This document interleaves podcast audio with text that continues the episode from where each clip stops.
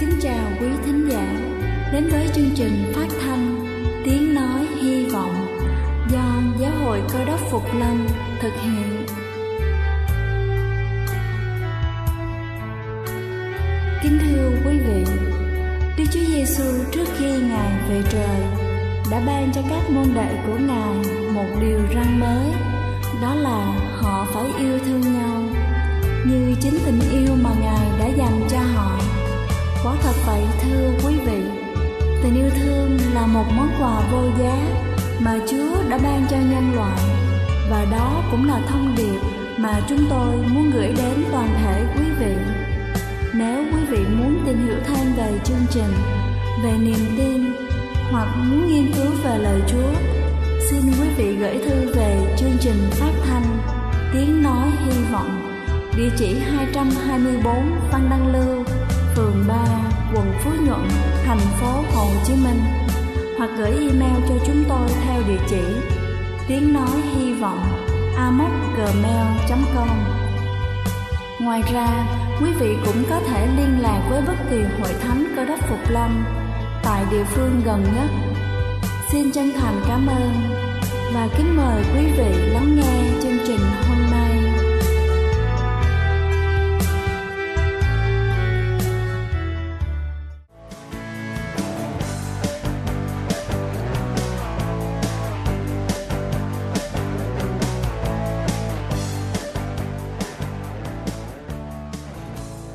Xin kính chào quý vị thính giả thương mến, cầu xin Chúa luôn ban cho quý vị sức khỏe thật dồi dào. Kính thưa quý vị, tắc nghẽn mạch máu hay máu bị vón cục là nguyên nhân gây tử vong rất cao. Cách làm mạch máu được lưu thông một cách trơn tru không phải ai cũng biết. Tiết lộ của một vị bác sĩ Nhật có thể giải quyết triệt để vấn đề này. Và hôm nay chúng ta sẽ cùng nhau tìm hiểu về cách làm sạch huyết quản. Hầu hết những người cao tuổi đều mắc bệnh về huyết quản mạch máu tắc nghẽn dẫn đến tử vong đột ngột hoặc là tai biến. Điều này không phải đến già mới lo mà ngay khi còn trẻ. Chúng ta phải thật quan tâm và phòng ngừa bằng mọi cách. Những người mắc bệnh về não, đau đầu hay đau tim thường có tuổi thọ thấp, bệnh ngày càng nặng hơn, trong số đó có tới 80% là do huyết quản và huyết dịch không lưu thông được gây ra. Đầu tiên đó chính là tuổi thọ mạch máu quyết định tuổi thọ của con người. Huyết quản và huyết dịch là bộ phận quan trọng cấu tạo nên cơ thể là điều kiện để đảm bảo được sự sống của con người. Khi huyết quản khỏe, cơ thể khỏe mạnh và ngược lại, nhiều bệnh sinh ra do huyết quản bị bẩn. Một số bệnh phổ biến như là huyết khối não, tăng huyết áp, tăng đường huyết, sơ vữa động mạch, mất trí nhớ và những bệnh tương tự luôn đe dọa tính mạng. Do đó, có thể nói nếu mạch máu khỏe mạnh thì con người sống lâu hơn. Thứ hai đó chính là nhóm người dễ mắc các nguy cơ lão hóa huyết quản sớm. Đối với từng đối tượng, nguy cơ lão hóa mạch máu sẽ khác nhau. Nếu người nào sở hữu huyết quản trẻ hơn tuổi đời thì sức khỏe sẽ tốt hơn. Ngược lại, người nào có huyết quản lão hóa sớm thì sức khỏe sẽ kém hơn Vậy nên làm thế nào để biết được huyết quản của chúng ta lão hóa nhanh hay chậm? Chúng ta sẽ cùng tìm hiểu người bị cao huyết áp, người bị huyết áp không có triệu chứng hoặc là không khống chế huyết áp ổn định dễ dẫn đến các bệnh về nhồi máu cơ tim cấp tính và bệnh mạch máu não. Những người này có khả năng mắc bệnh cao, khoảng 4 tới 7 lần so với những người bình thường, có nguy cơ bị đột quỵ cao. Đối tượng thứ hai là người bệnh tiểu đường Người có lượng đường trong máu cao không chỉ gây bệnh cho các mạch máu nhỏ mà những mạch máu lớn cũng có thể gặp rắc rối. Thông thường, những người mắc bệnh tiểu đường cao thường có tỷ lệ phát sinh bệnh xuất huyết não cao từ 2 tới 3 lần so với người bình thường. Đối tượng thứ ba là người béo phì. Người bị béo phì rất dễ bị mắc bệnh tiểu đường, mỡ máu và huyết áp và cũng là cơ sở gây ra hiện tượng lão hóa huyết quản nhanh chóng. Nhóm người này nếu hút thuốc, chất nicotine có trong thuốc có thể kích thích hệ thống thần kinh, làm cho mạch máu co thắt, thu hẹp các động mạch nhỏ, làm giảm lượng oxy trong máu, gây tổn thương thành mạch máu, dẫn đến cao huyết áp, rối loạn chức năng, vận động não, tăng tốc sơ vữa động mạch.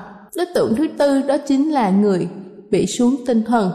Người bị xuống tinh thần hay là bị căng thẳng cũng có thể gây ra sự co mạch, tăng tốc lão hóa mạch máu, làm tăng nguy cơ đột quỵ. Và thứ ba chúng ta sẽ cùng nhau tìm hiểu đó là những loại thực phẩm làm sạch huyết quản. Trong số các loại thực phẩm chúng ta không thể không nhắc tới cà tím. Cà tím có chức năng là làm mềm mạch máu. Cà tím có chứa nhiều vitamin P, một hợp chất flavonoid có chức năng quan trọng để làm mềm mạch máu, tăng cường sự đàn hồi của mạch máu, ngăn ngừa vỡ mạch máu nhỏ và ngăn chặn chảy máu. Thực phẩm tiếp theo đó chính là bắp cải, có tác dụng tăng độ đàn hồi cho da và mạch máu. Bắp cải có giàu vitamin C, kali, canxi, chất xơ, vitamin U hiếm và vitamin K có tác dụng tốt cho công tác bảo vệ các niêm mạc mạch máu, thúc đẩy quá trình tuần hoàn máu, làm cho mạch máu mạnh mẽ hơn. Thực phẩm tiếp theo đó, đó chính là tỏi, tỏi sẽ giúp loại bỏ huyết khối và cuối cùng đó chính là cá trích, thay đổi chất máu và giảm nhớt máu. Vấn đề cuối cùng đó chính là uống nước đầy đủ theo công thức sau. Cốc thứ nhất sau khi vừa thức dậy, cốc thứ hai sau mỗi bữa ăn, cốc thứ ba trước khi đi ngủ vào ban đêm. Bên cạnh đó, việc rèn luyện thể dục thể thao hàng ngày cũng giúp cho các mạch máu lưu thông tốt hơn, hạn chế chứng đông máu và mạch máu hoạt động tốt hơn. Kính thưa quý vị, tắc nghẽn mạch máu vô cùng nguy hiểm, chúng ta có thể tử vong nếu không phát hiện kịp thời. Hy vọng qua bài sức khỏe trên sẽ thật sự hữu ích cho tất cả chúng ta. Chúc quý vị luôn vui khỏe. Đây là chương trình phát thanh Tiếng Nói Hy Vọng do Giáo hội Cơ đốc Phục Lâm thực hiện. Nếu quý vị muốn tìm hiểu về chương trình hay muốn nghiên cứu thêm về lời Chúa, xin quý vị gửi thư về chương trình phát thanh Tiếng Nói Hy Vọng, địa chỉ 224 Phan Đăng Lưu, phường 3, quận Phú Nhuận, thành phố Hồ Chí Minh hoặc gửi email cho chúng tôi theo địa chỉ tiếng nói hy vọng amoc.gmail.com Ngoài ra, quý vị cũng có thể liên lạc với bất kỳ hội thánh cơ đốc Phục Lâm tại địa phương gần nhất. Xin chân thành cảm ơn và kính mời quý vị tiếp tục lắng nghe chương trình hôm nay.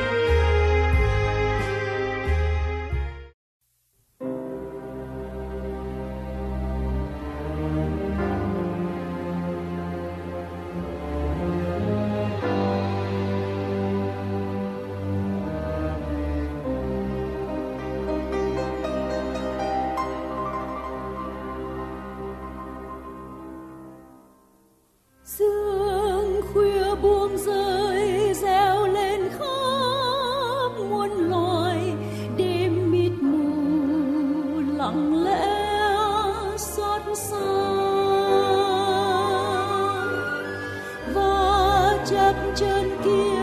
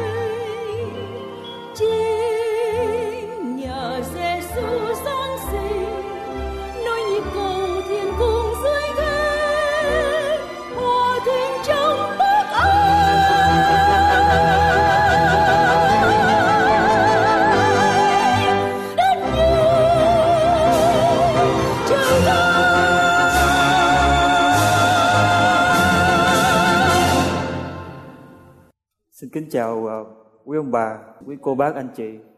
Thưa bạn chị em tôi kể một câu chuyện vui. Một ngày nọ thì một trong những người à, hội trưởng của giáo hội Cơ đốc Phục Lâm đi đến châu Phi. Khi ông đi đến châu Phi thì vì không biết ngôn ngữ cho nên ông đi vào phiên thờ phượng và ông nói trong lòng rằng tôi chỉ việc bắt chước cái người kế bên tôi, ông làm gì tôi làm cái đó. Tuần thứ nhất ông đi thờ phượng người đàn ông kế bên ông hội trưởng đứng lên thì ông hội trưởng đứng lên người đàn ông bắt đầu hát thì ông hội trưởng hát ông nói amen, ông hội trưởng không hiểu bài giảng cũng nói amen. Tuần thứ hai, ông cũng bắt trước như vậy. Người đàn ông kế bên ông đứng lên, ông cũng đứng lên. Cả hội thánh cười nghiêng, cười ngã, cười một cách không thể chịu đựng nổi.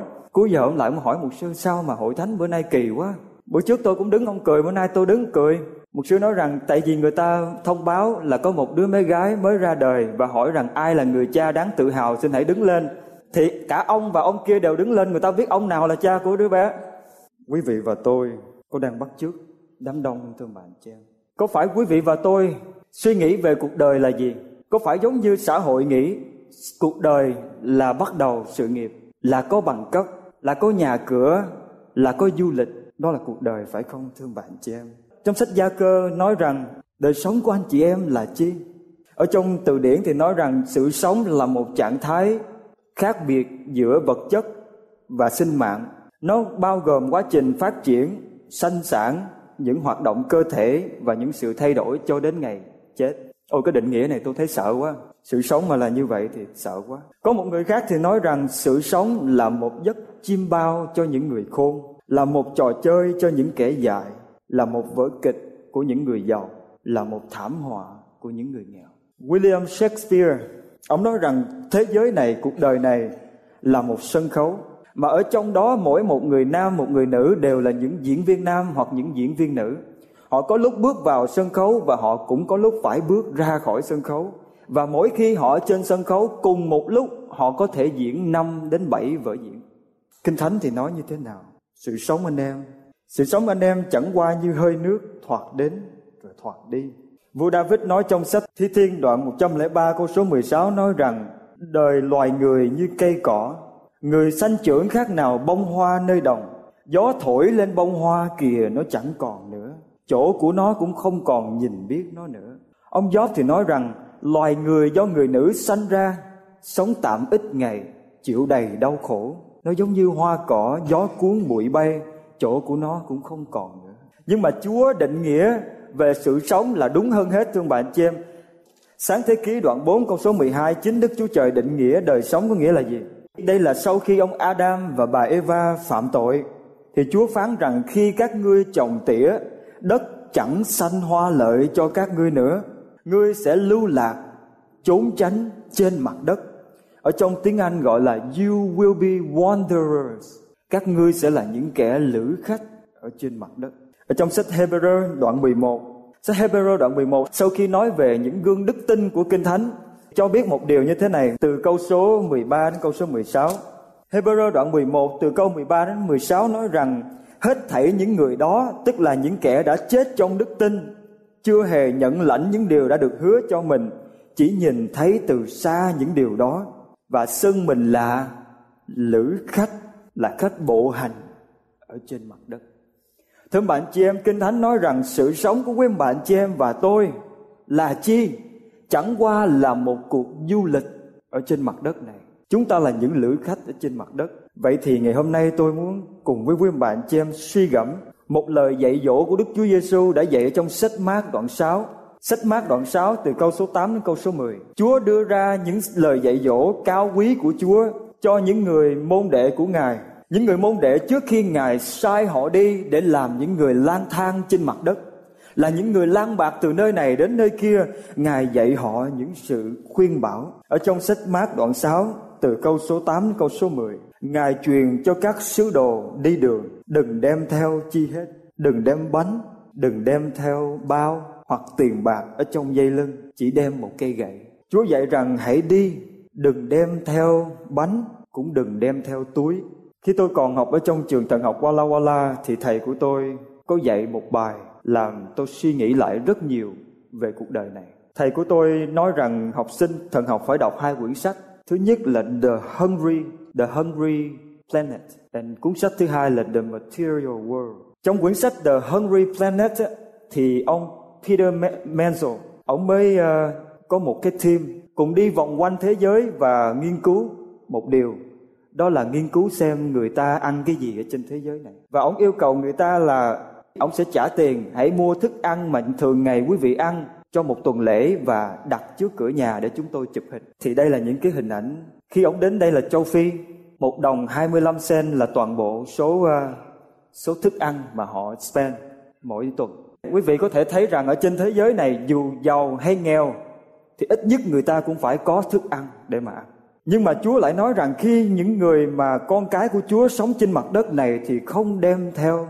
Tại sao lại như vậy? Một trong các nhà thần học giải thích rằng lý do Chúa khuyên dạy môn đệ của Chúa, những người tin Chúa là không đem theo bánh để họ biết tin cậy nơi Chúa nhiều hơn.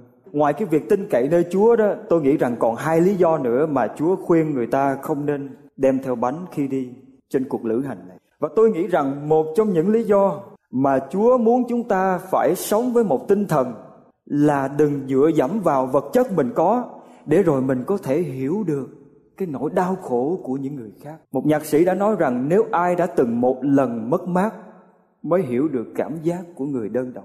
Nếu quý vị và tôi chưa một lần biết đói, biết khát, biết cảnh màn trời chiếu đất, có hay chăng cái sự đồng cảm ở trong chúng ta. Chúa nói rằng nếu chưa một lần biết đói khát, nếu chưa một lần biết lạnh có thể nào hiểu được cảm giác của những người sống trong đau khổ một lý do nữa mà chúa nói rằng chúng ta sống trong cuộc đời tin chúa, đừng dựa dẫm vào vật chất. Người ta sống không phải chỉ nhờ bánh mà nhờ mọi lời phán ra từ miệng của thượng đế toàn năng. Và quý vị có biết không, giả sử nếu tôi bước vào thành phố của một người nào đó mà tôi không có phải là một người có đầy đủ bánh, thì tôi nhất định phải rất là tử tế. Và tôi bắt đầu phải tập trung vào việc làm bạn với nhiều người. Nếu tôi giàu quá, tôi sẽ bước vào với một thái độ rằng anh cần tôi, không phải tôi cần anh. Nhưng mà người hầu việc chúa, chúng ta là những người được chúa dạy, hãy bỏ mình đi. Dạ thưa chúng ta có thể có tài sản chúng ta có nhiều lắm, nhưng trong tâm linh của chúng ta chúng ta bỏ mình đi để hầu việc chúa. Chúng ta đặt mình vào vị trí của một người đói nghèo thấp kém phải xin những người chưa tin chúa ban cho chúng ta ân huệ cách truyền giáo của chúng ta xưa nay có thể là tôi ban cho anh ân huệ, tôi dạy cho anh điều này, điều kia, tôi tặng cho gia đình anh điều này, điều nọ.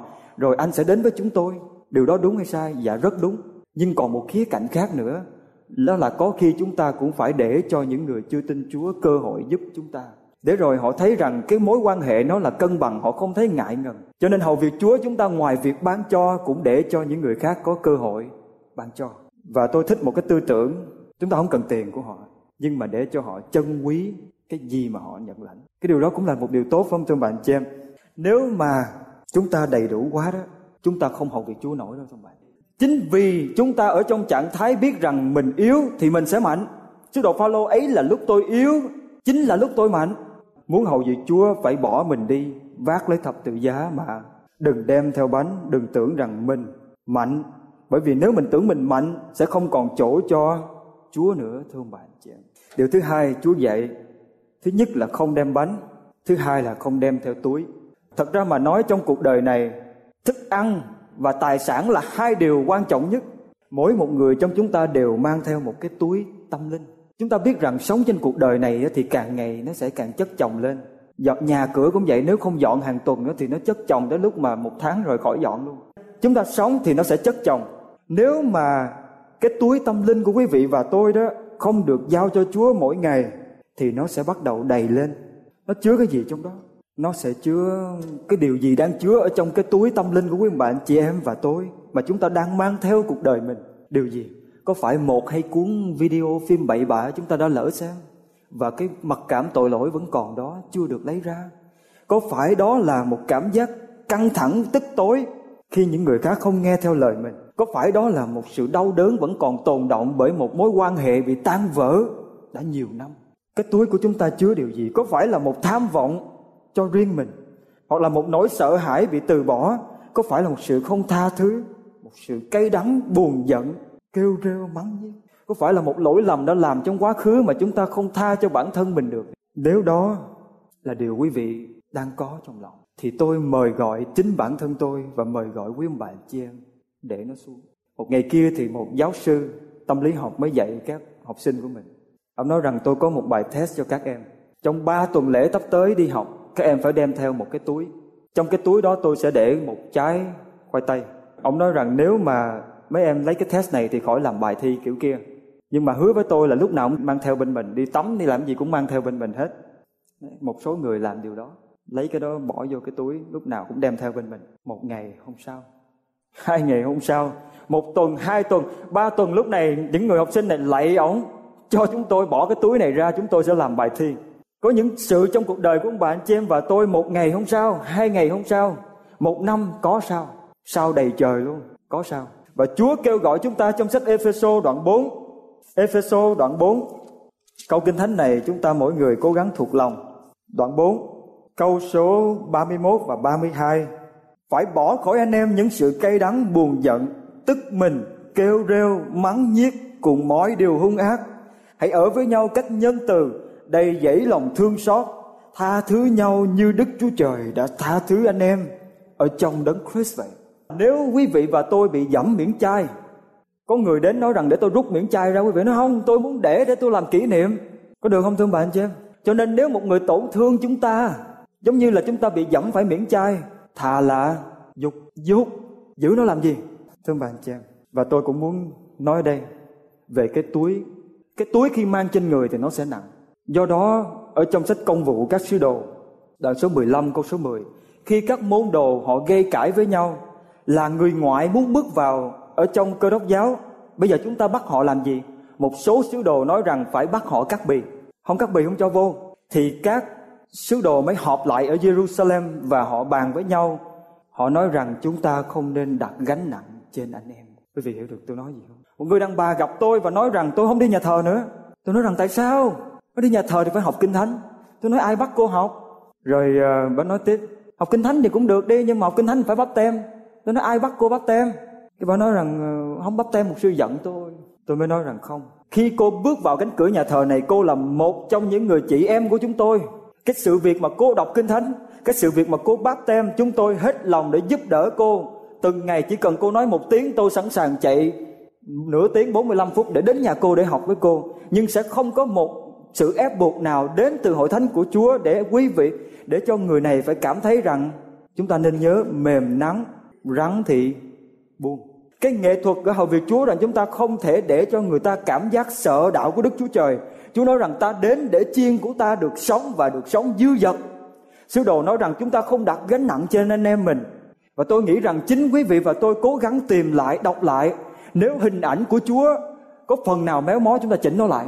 Trên con đường chúng ta đi theo Chúa nhiều người dạy chúng ta lắm. Không phải lỗi của một người mục sư. Nhiều người nói rằng tôi không hiểu Chúa là tại mục sư không phải như vậy. Nhiều người Chúa gửi đến cho chúng ta để dẫn chúng ta. Nếu hình ảnh của chúng ta về Chúa là một thượng đế chỉ chờ đợi mình mà phạt thì chúng ta sửa lại thưa bạn chị em. Quý vị có biết Kinh Thánh nói điều răng của Chúa là gì không? Điều răng của Chúa ngọt hơn mật ong. À, Điều răn của Chúa ngọt hơn mật ong mà nếu trong lòng chúng ta cảm thấy sợ điều răn của Chúa chúng ta chỉnh lại. Điều răn của Chúa không đáng sợ, nó ngọt như mật ong. Một ngày nọ thì Rabbi, ông là một người Rabbi của Phần Lan. Một ngày nọ thì một người du khách từ nước Mỹ đến, ông này rất nổi tiếng cho nên muốn gặp ông này. Người từ bên Mỹ sang đến gặp người Rabbi thì nhìn thấy nhà của ông sao mà trống trải quá. Chỉ có một cái bàn để của kinh thánh, có một cái ghế thôi. Người du khách từ nước Mỹ này quý vị thấy nước Mỹ thì material như thế nào rồi. Mới nói với Rabbi là tại sao nhà của ông trống trải vậy? Người Rabbi hỏi cái người đàn ông vì sao anh cũng đâu có cái gì cùng với anh đâu Người đàn ông nói chứ, Thì tôi chỉ đến đây, Khách tôi chỉ là khách ở đây thôi. Người Rabbi nói rằng, tôi cũng chỉ là khách ở đây thôi. Quý vị và tôi cũng chỉ là khách trên mặt đất này. Những gì chúng ta có, Chúa cho, chúng ta tận hưởng nó, Chúng ta cảm ơn Chúa. Nhưng trong tâm linh của chúng ta phải nhớ rằng, Hãy đi dạy dỗ cho muôn dân. Mục đích của đời sống của chúng ta Là hầu việc Chúa thôi, thưa bạn Sở dĩ Chúa giao chúng ta xuống trên trái đất này là để cứu cái trái đất này, để cho kế hoạch cứu rỗi của Chúa được thành tựu rồi chúng ta sẽ về nhà, nơi mà sư tử sẽ không ăn thịt cừu non, nơi mà chúng ta có thể chạy giỡn không bao giờ chia lìa, nơi mà tình yêu thương bao trùm lấy từng con cái này của Chúa. Quý vị và tôi hãy nhớ lời Chúa dạy, hãy còn đi trên mặt đất này, hãy đi nhẹ nhàng, đừng đem theo bánh, để rồi tưởng mình đã có tất cả, đừng đem theo bánh. Hãy nương dựa nơi chúa, làm bạn với mọi người, đồng cảm với mọi người đừng đem theo túi. Hãy để cho linh hồn của mình được thở. Hãy bỏ quá khứ để mình có thể vừa đi, vừa huýt sáo trên con đường từ đây.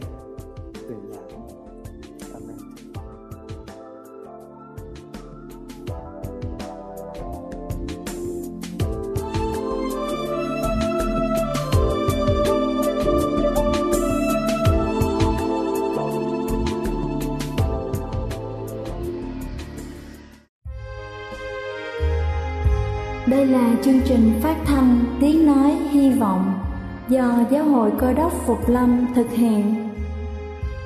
Nếu quý vị muốn tìm hiểu về chương trình hay muốn nghiên cứu thêm về lời Chúa, xin mời quý vị gửi thư về chương trình phát thanh Tiếng Nói Hy Vọng, địa chỉ 224 Văn Đăng Lưu, phường 3, quận Phú Nhuận, thành phố Hồ Chí Minh hoặc gửi email cho chúng tôi theo địa chỉ tiếng nói hy vọng amos@gmail.com Ngoài ra, quý vị cũng có thể liên lạc với bất kỳ hội thánh cơ đốc Phục Lâm tại địa phương gần nhất. Xin chân thành cảm ơn và hẹn gặp lại quý vị trong chương trình lần sau.